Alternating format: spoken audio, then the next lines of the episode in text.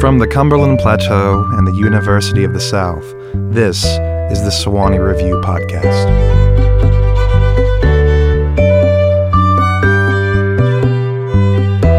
This is Spencer Hupp, Assistant Editor for the Sewanee Review. I'm here with Paul Muldoon. Paul is a professor of poetry at Princeton University and served as Oxford Professor of Poetry from 1999 to 2004. He has published 12 full length collections, including the now classic Horse Latitudes and Meeting the British. His 1994 collection, The Annals of Chile, received that year's T.S. Eliot Prize. Another collection, Moy Sand and Gravel, won the 2003 Pulitzer Prize for Poetry. He has been hailed by the Times Literary Supplement as, quote, the most significant English language poet born since the Second World War. I'll begin with the most difficult question of all. Paul, what's your favorite song? My favorite song, I suppose, off the top of my head, is Excitable Boy by Warren Zevon. Um, you know, there are many songs I enjoy listening to, um, of course, from a whole range of um, songwriters, singer songwriters. But uh, my response to your question, you know, untutored as it were, is Excitable Boy. Came down to dinner in his Sunday best. He's just an excitable boy. And he rubbed the pot roast all over his chest. He's just an excitable boy. Um, he took in the 3 a.m. show in the Clark. Excitable boy, they all said. And he bit the usherette's leg in the dark.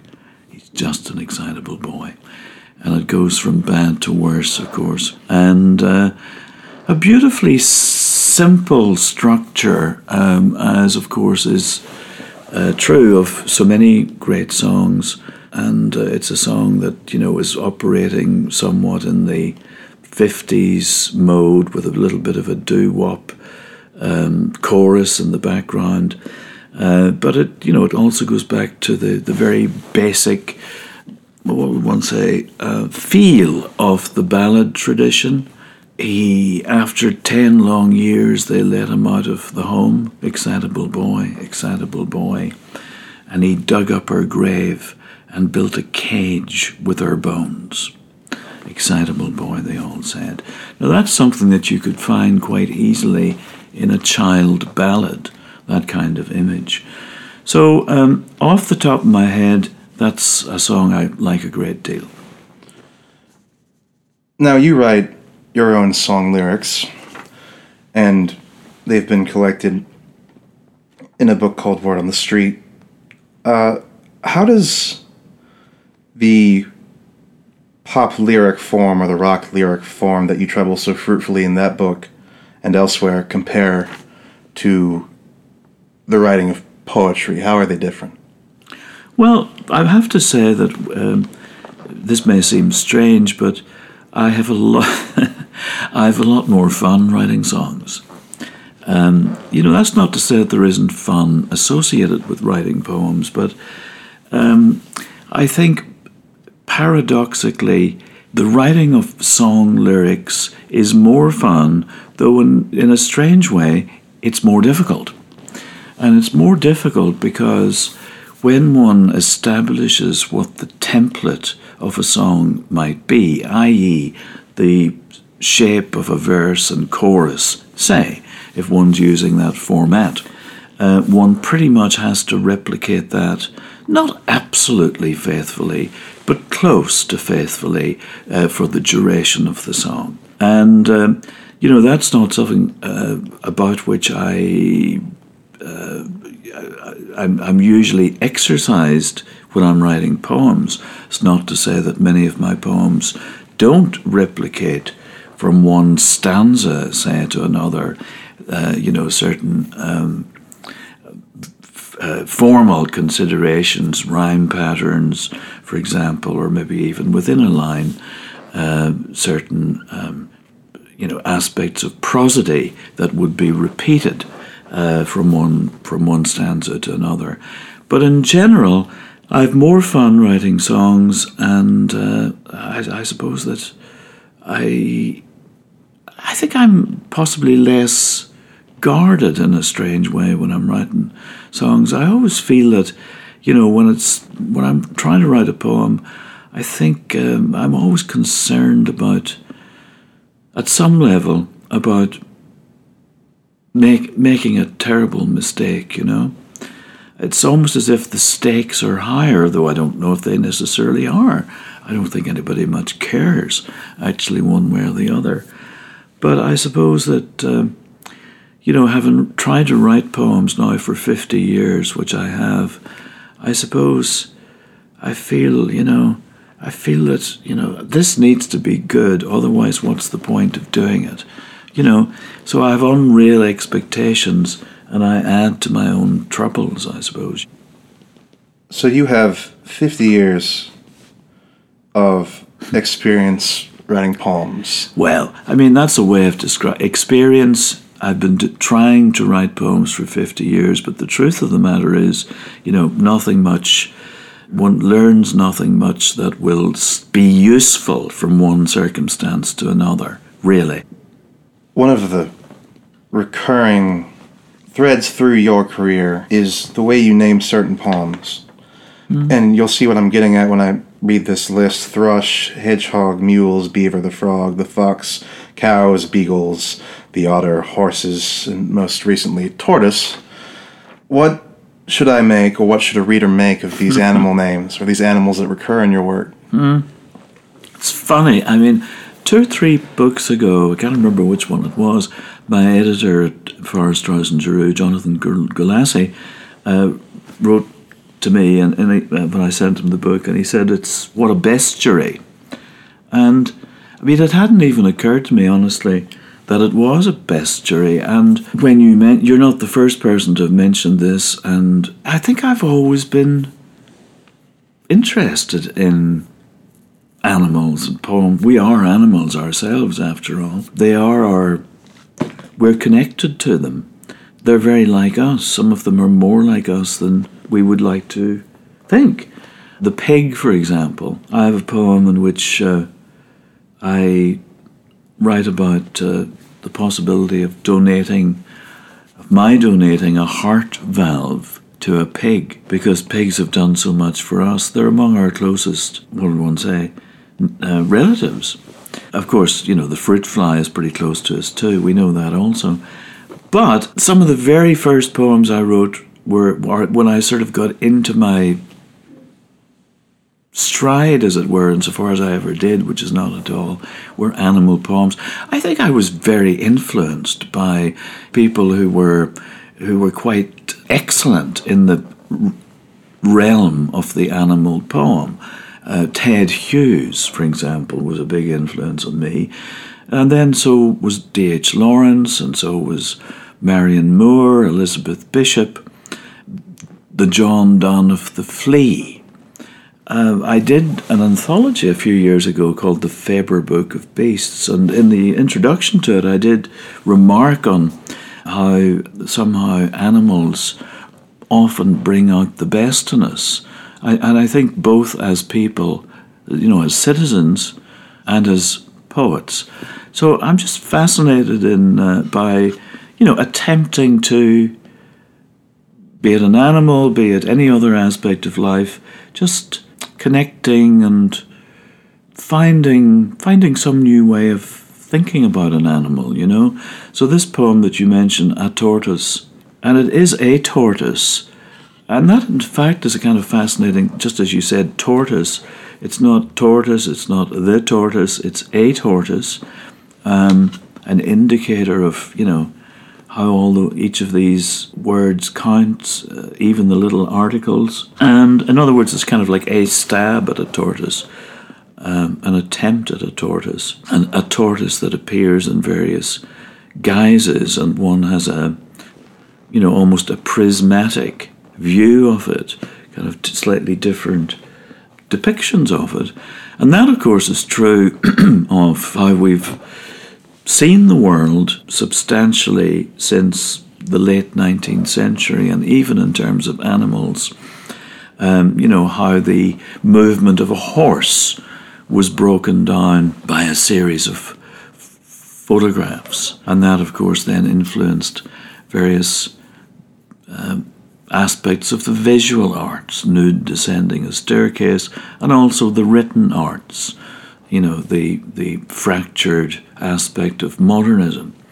So I, I don't think of myself, well, I try not to think of myself at all, but I certainly don't think of myself as being a an animal poet, quote unquote, you know, in the way that Ted Hughes, for example, or D.H. Lawrence, whom I mentioned, you know, were fa- uh, Marianne Moore were fabulous animal poets. But it's certainly something I do, among other things. A tortoise. Try telling a dramatist the sky's the limit when an eagle has let fall a tortoise onto his bare skull. Now Aeschylus will expire without the opportunity to develop his skill in single combat or master basic hero feats. However emotionally detached, a tortoise had it within it to be the sound box of a lyre, improvised by my friend Joseph in a last ditch effort to rise above the gulag. Given the Portuguese regained the fortress at Almeida after the Treaty of Paris, it's clear not every outcome is dire. That's why, though the tortoise pretends to browse the chessboard, its every move's a gambit. A tortoise will put its best foot forward on the baize and strike out across a scum covered quagmire with all the poise of a high functioning alcoholic. Yet this same tortoise has covered its ass with its helmet, like a grunt in a helicopter gunship coming under fire from that contested ground near the border of Vietnam and Cambodia.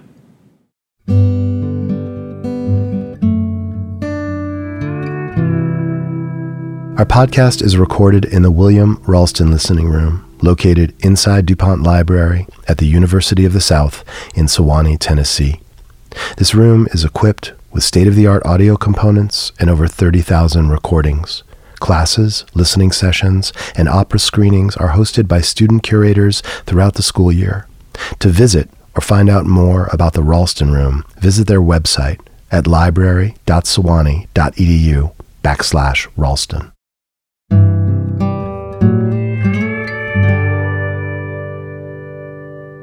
Do you, or are you still apprehensive about calling yourself or identifying as a poet in general?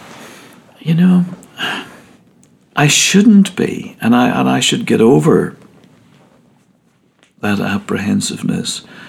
Um, I, I suppose I don't want to be another person who imagines himself to be a poet, but who's not really. And I think that's why I resist it, if that makes any sense to you. You know, when people come up to you and introduce them, I mean, introduce themselves as poets, I've said this before, I'll say it again, you sort of want to run. Um, now, having said that, you know, maybe it is time I sort of said, okay, Paul, get a grip, face reality, this is what you do. And it's a perfectly reasonable, or attempt to do, a perfectly reasonable thing to do. It's as reasonable a thing to do as be a philosopher or a psychiatrist or a pulmonary specialist. Just get over yourself. It's not about you. You're a poet. If you were introducing yourself at a cocktail party and introductions had been made and people were aware of your name or the receiving party was aware of your name, what would you say next? The attending question being, what do you do? I would still tend to say that I'm a teacher, you know, professor, and I usually would say I try to write poems. And you know, that's it's not a false. uh, It, that seems to be accurate to me. You know, that's that's as much as really one can say. I think, because when I sit down to write a, the next poem, I sit down to write. There is absolutely no guarantee that it's going to work. And if I were confident as a pulmonary surgeon, say, there's always always a bit of a risk in there too, of course, but in the poetry business, one doesn't even know that it's a lung one's operating on. It could be a watering can. You don't really know what it is you have to be able to work on until it sort of is coming into being. And that's why I hesitate. It's not false, it's not modesty, it's not false modesty. It's just trying to be factual and trying to be accurate and very conscious, honestly, of the fact. It is a fact But uh, even poets who have been quite good along the way are highly, highly likely to be less than good, particularly as they continue. I mean, I want, I don't want to be doing it. I just don't want to be doing it. I don't want anything to do with it unless it's sort of half decent, you know. And unfortunately, there's it's very hard to to know for oneself in particular if it is half decent. It's very hard. And it's very hard for people to tell you that it's not. So I'm just conscious of that. So I hope to try to continue to do it. That curatorial skill in determining what's valuable, what's half decent in poetry. How did you make those judgments as poetry editor for the New Yorker?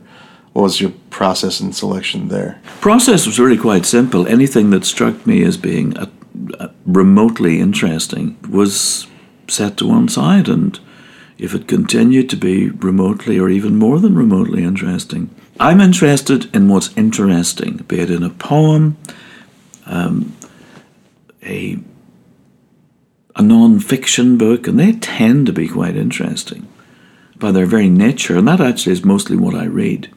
I read a lot of poetry just because it comes to me one way or another. Um, I read a, sle- a smaller amount of prose fiction. It's just not something I try to keep abreast of, though the writing that has been most important to me in a strange way and influential in many ways has been prose fiction. I mean, by that I mean people like uh, Joyce, of course, and uh, various others, and Beckett to some extent. You know, a poem generally tells you how good it is. You know, and those descriptions by, um, oh, you know, Emily Dickinson, for example, of, you know, the poem that makes the hair stand up on the, on the back of your neck, basically, or you feel as if you've, the top of your head has been chopped off. There's no countering that. Effective poems, we're not even using the word good here, effective poems do that. And they come in all sorts of different styles, you know. So I suppose one of the responsibilities I felt I had when I was in that particular job at the New Yorker was actually being open to a wide range of poetries. And I, which I think I am, and I think that's why I got that job actually. I don't belong to any schools. I'm not interested in schools. I abhor schools. But poetry for me can be a squib, you know, it can be a piece of what we think of as light verse, philosophical rumination. Um, it, and I'm op- it can be a song lyric. I'm open to all of that. It's, and that's not because I'm such a great guy. That's just because I'm responding to a what I consider to be a fact of the range of ways in which poetry announces itself in the world. That's a great pivot back to your own poetry for us, uh, which involves my next question. I'm thinking of a poem like Hard Drive, which is the first poem in Moy Oh, yeah. Sand and Gravel, Yeah, yeah. which depends on certain place names, Derryfubble, Seskinore, etc. Yeah, uh, names which might sound very funny to the American ear for its structure and content. Homesickness makes a refrain out of them, quote, as the sun goes down over Ballynick and Ballymacnab, etc. Yeah. What's going on here? Do these places earn their position on the page from familiarity or from phonetic richness or both? Yeah, where do those come from?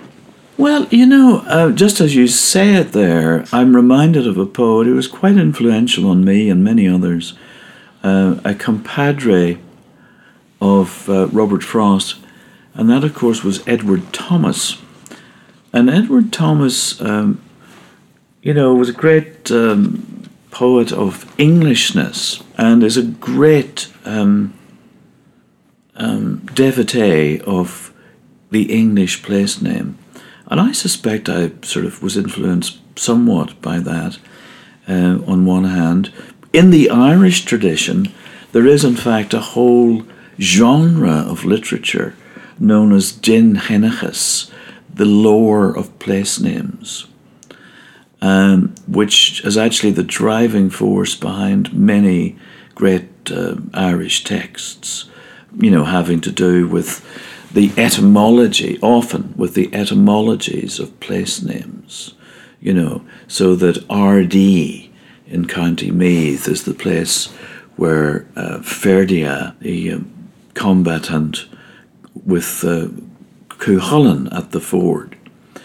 So in that case, I mean, that was a book. I came to the US in 1987 and that was a book that was published around about 2002. That book came out, and you know I'd I've been I think I've been writing a lot of poems set in the U.S. as I always have, um, and for some reason that particular book, starting with the title, I just find myself going back to the places that uh, I associate with my you know childhood and youth and those are place names that are, you know, from roundabout where I was brought up, and just a little um, delighting in the places, and it may be partly the the um, the names of the places, but the meanings of the names are also uh, important, you know. Hard drive. With my back to the wall and a foot in the door, and my shoulder to the wheel, I would drive through Seskinore. With an ear to the ground and my neck on the block, I would tend to my wound in Belleek and Belnaleck. With a toe in the water and a nose for trouble and an eye to the future, I would drive through Derryfubble and Dunamunna and Ballynascreen, keeping that wound green. And that's one of the things that Irish people do. You know, anyone with a grasp of the Irish language, or even a kind of half grasp of it, which is what I have. You know, if you uh, if you're told about a place name in um, Umgola, Umgola, for example, there's a place name uh, outside Armagh and it sounds as if it might be from Kenya or somewhere like that. But actually, um, one knows immediately. I mean, somebody from Cork could tell you that there were certain geographical features associated with that place. The word Gola or Gaula is a word for a fork, and the word um, umra, is the word for a ridge, a ridge on, on land.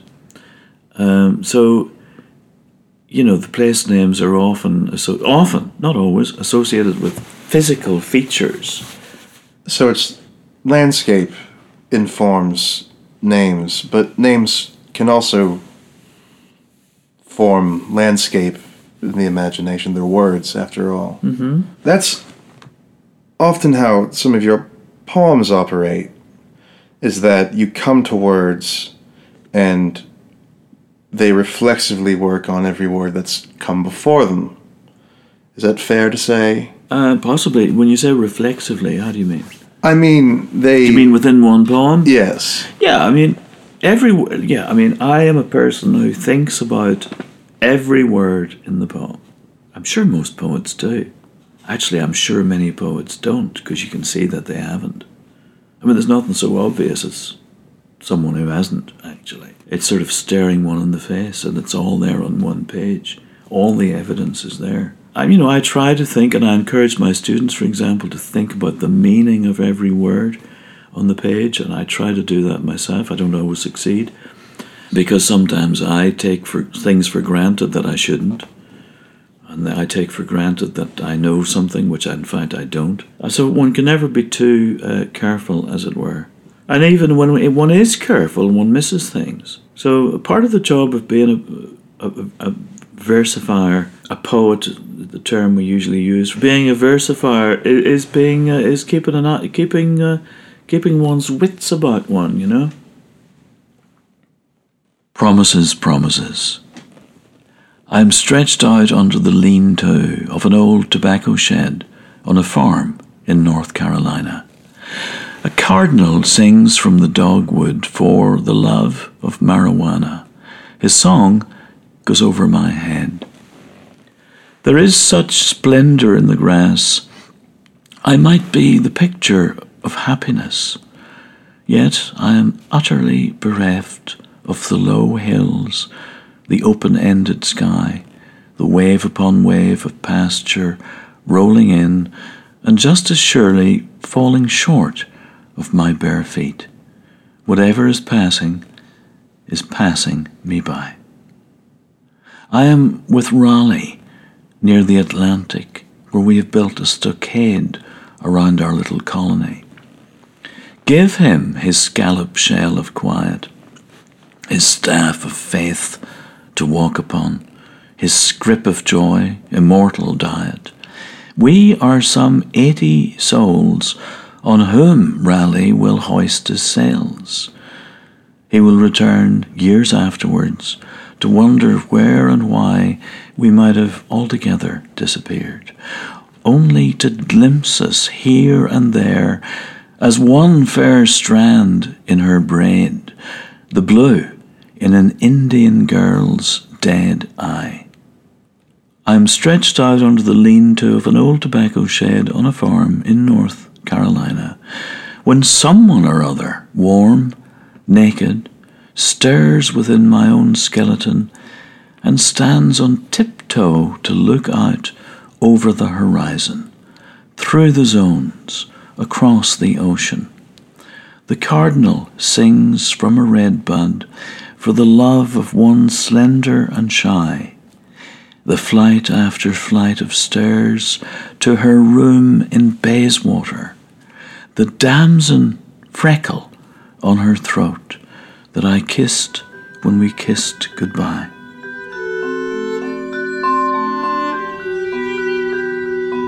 Thank you for listening to the Sewanee Review podcast. If you like what you heard, the best way to support the Sewanee Review, America's oldest continuously published literary quarterly, is by purchasing a print and online subscription at www.thesewaneereview.com.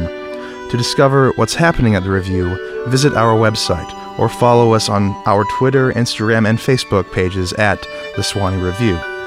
Special thanks to our producer, Helen Wainena, and sound engineer Alex Martin, with music by Annie Bowers. Until next time, this is The Sewanee Review, new since 1892.